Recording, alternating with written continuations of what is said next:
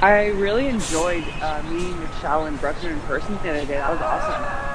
Isn't that awesome, man? They're so great. I'm so glad we're able to have them in town and and get them to come and speak to the 813 Collective. Uh, such a privilege.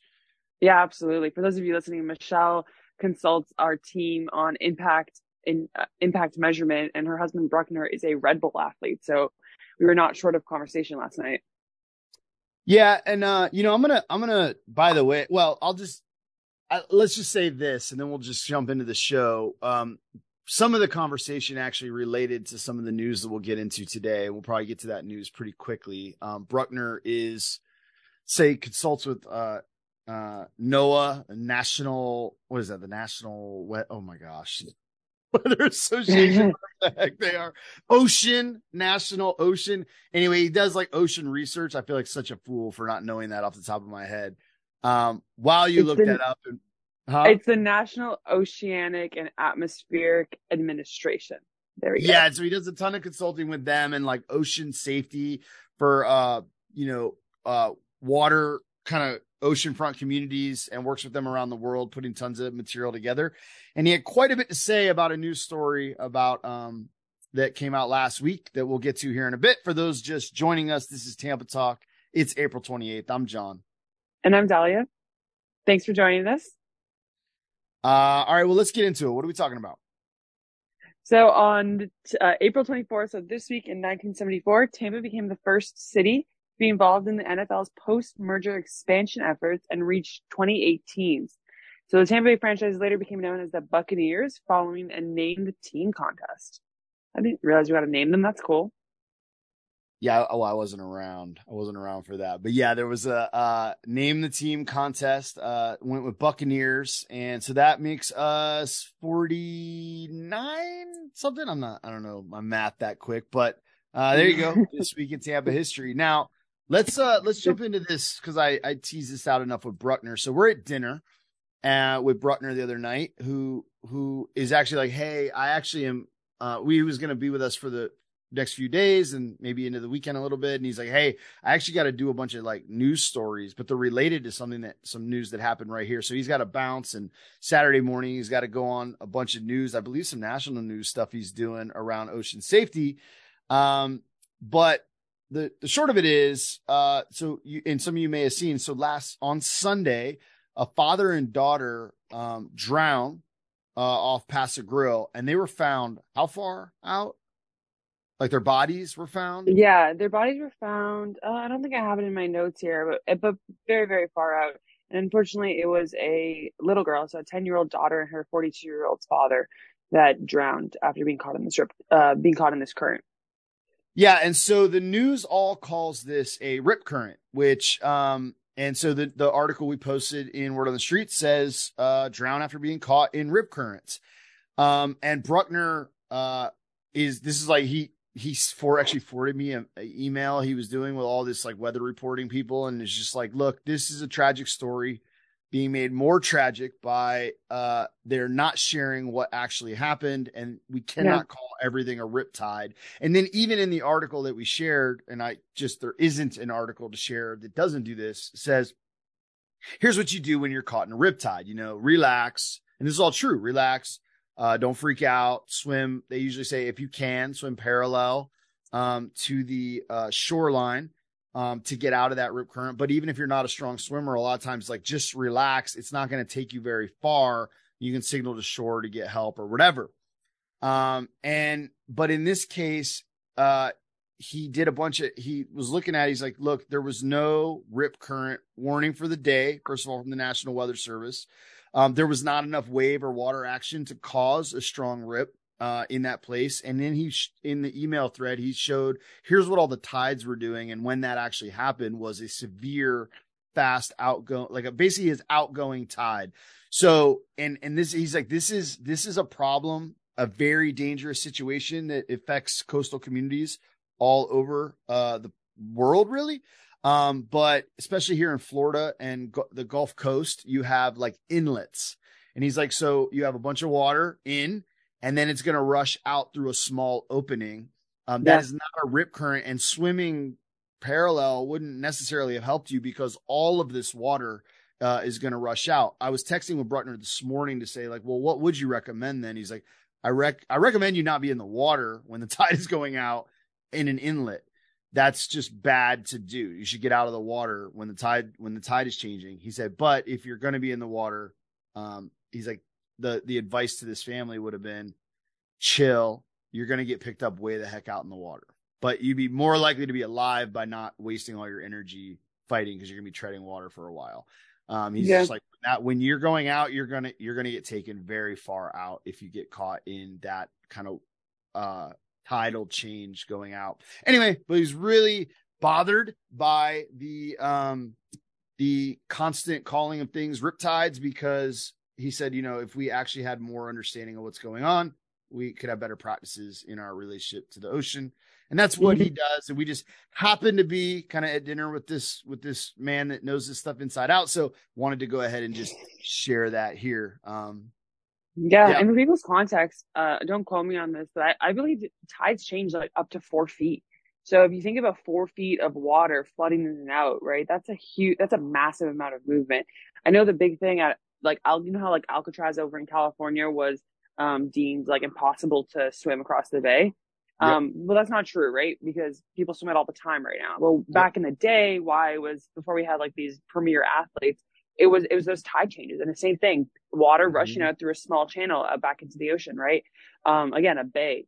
And so I don't think people realize just how many, like the ocean is so unexplored and people are so unaware of kind of the, the functions of it.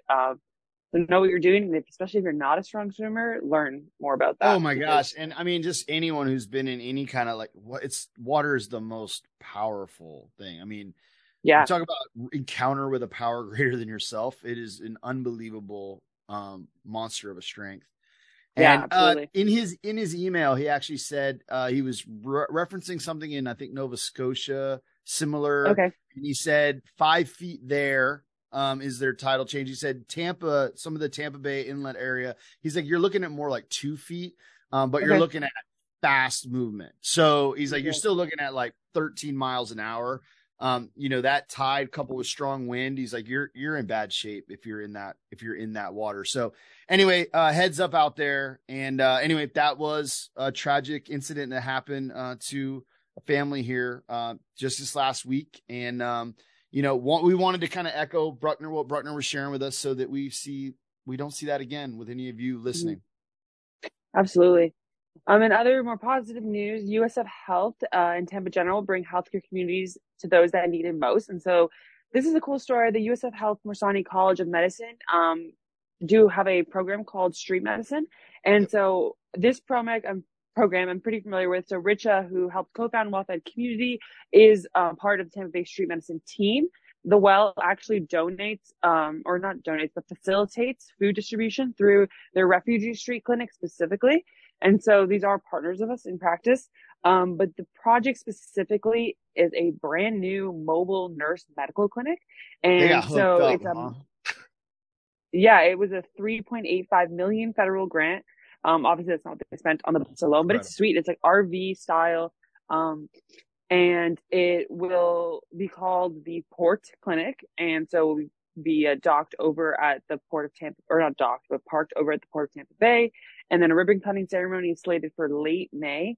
But, um, but yeah, it's cool. If you go look at the photos, it is a sweet, uh, vehicle that they're going to be able to use to help the homeless and you know just other people that they um, engage with on on street. You know, when we were running the drop-in center down in Tampa Heights, we had uh, the street uh, street team come out quite a bit and work alongside nice. of us. They were really amazing. By the way, you said it would be called the Port Clinic, and, and am I wrong to say that they actually said it would be called Mo Dash Bull, the Mo Bull Medical Clinic? Yeah, so it'll be the mobile medical clinic, but I think it's being uh, parked over at the port, and so that's, that's right, why it's right. like the port, port because they have the Ybor Clinic location. So I think the Ybor ah. Clinic. Oh, the way they're internally referencing, like, okay, you got the port, you got the Ybor, yeah. like their clinics yeah. that they run. Got it. Yeah, and you know what? Uh, I could have misread that, so read the article and you know learn more. But uh, yeah, the actual bus is like the mobile mobile uh, health clinic or whatever it is. Mo dash bull for, yeah. for not reading it because uh, it's they're very cheeky. uh, another USF news, USF, uh, 30 of USF's graduate programs ranked amongst the nation's best. And so this was a, um, a ranking released by the U.S. News and World Report. And so we had a 31 programs ranked inside the top 100 and then a handful and probably another couple dozen ranked in the top 50.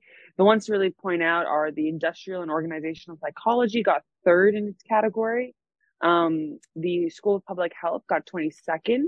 Uh, audiology, which I have no idea even what that is, got 18th, and criminology got 18th as well. And uh, they did want to state that the medical school programs were not included in this list. So mm. um, those will come out later in the year.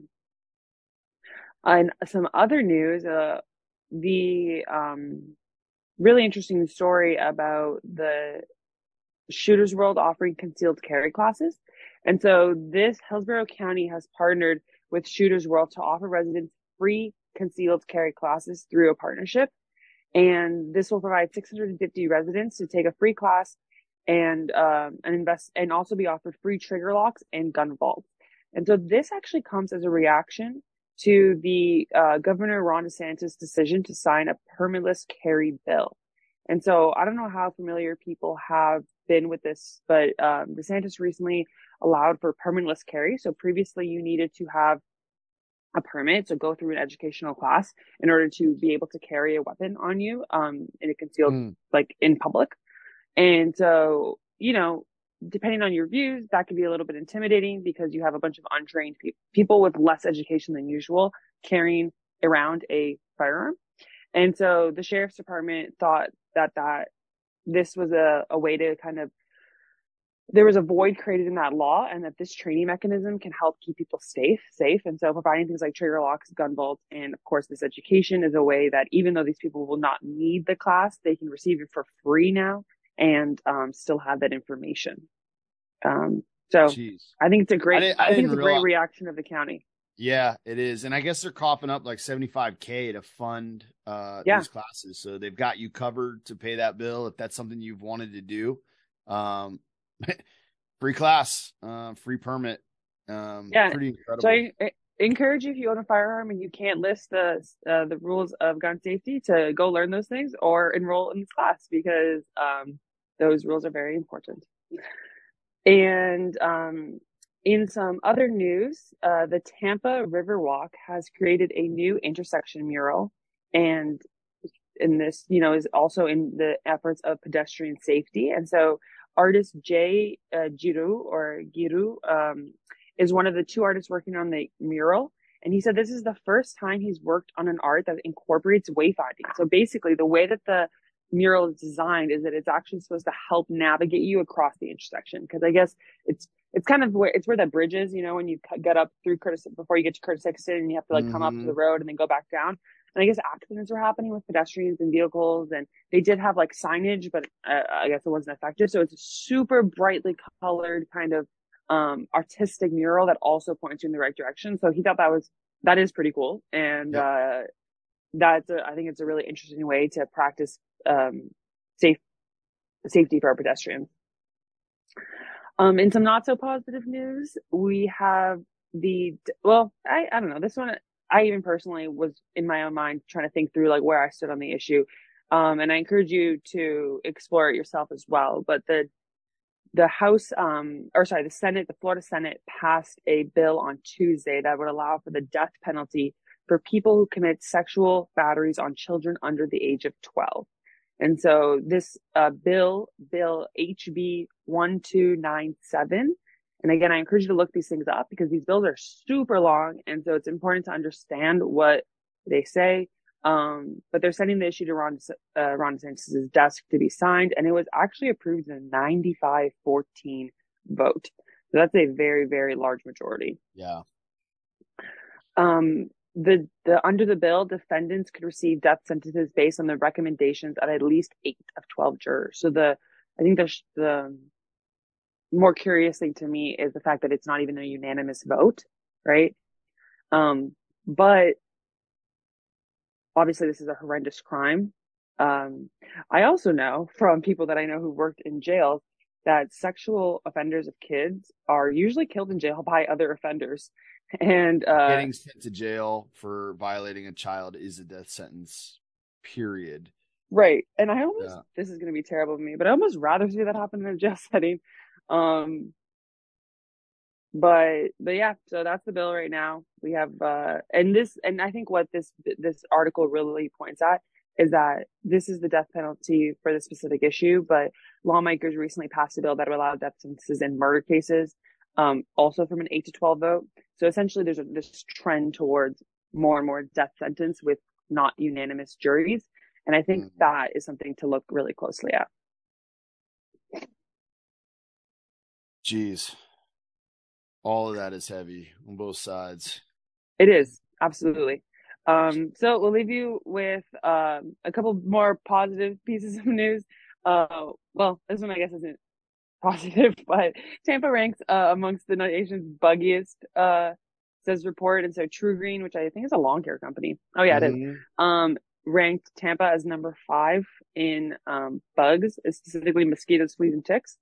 And so five in the nation uh, of metropolitan areas. And so we fell, be- we fell behind Los Angeles, uh, Houston, Dallas, um, and Atlanta, Georgia. Man, and so LA they all was number one. Wow.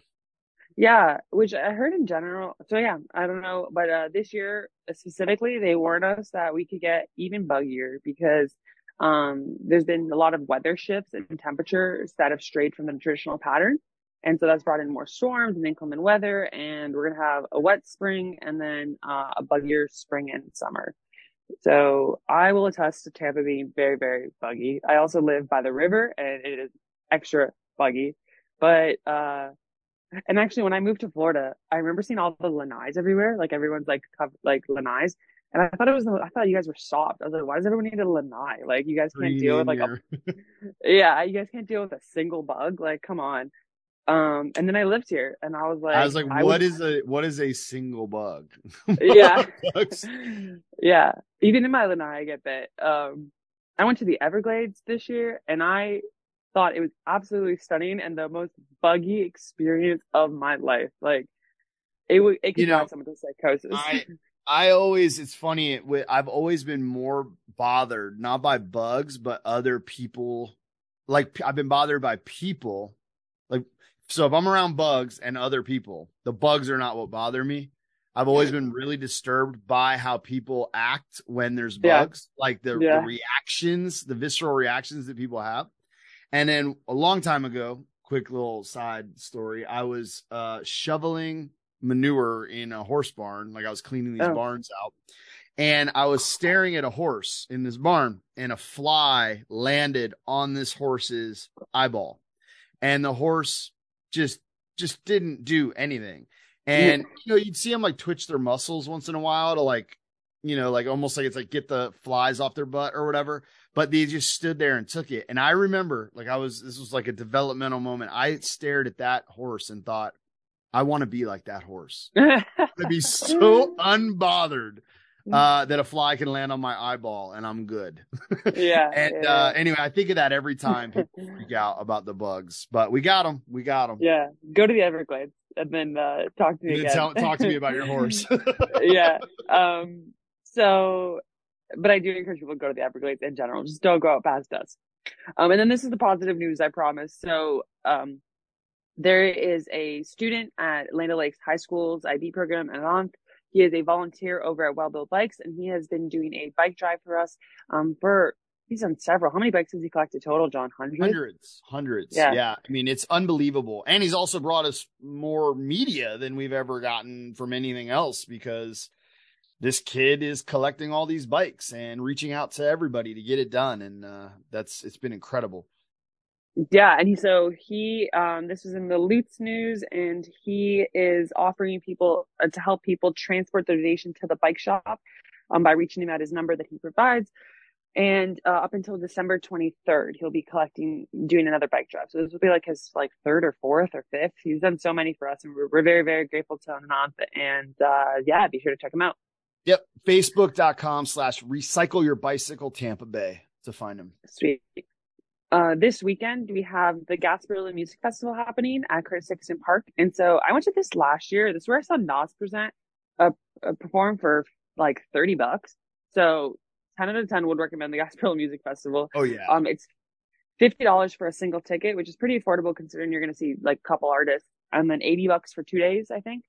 Um, so yeah, check it out. It supports, um, music education through its recycled tunes program. Um, also at, Tam- uh, the Chris Dixon Park next weekend is Tampa Riverfest from, uh, Saturday and Sunday in the evening hours. So from five to 10 and from one to 10. Um, and then that weekend as well is the Uptown Music Festival. So if you haven't got your tickets for that, oh, excuse me. Uh, go get your, tickets. tickets yeah, go do that. They're they're pretty affordable too at, at 25 bucks. Um, but that's what we have for you today. Please uh, share Tampa Talk. We've started to include this in our weekly newsletter as well, coming out on Friday mornings. And we've been getting some really good feedback. So thanks to all those that are listening and please uh, share the share the story. Otherwise, we'll be out at Harvest Hope this morning from 10:30 to 12 and the Ybor Street Community Garden from 10 to 12. Love it. All right, that's what we're talking about everyone and thanks for joining us. Until next time. Y'all be good.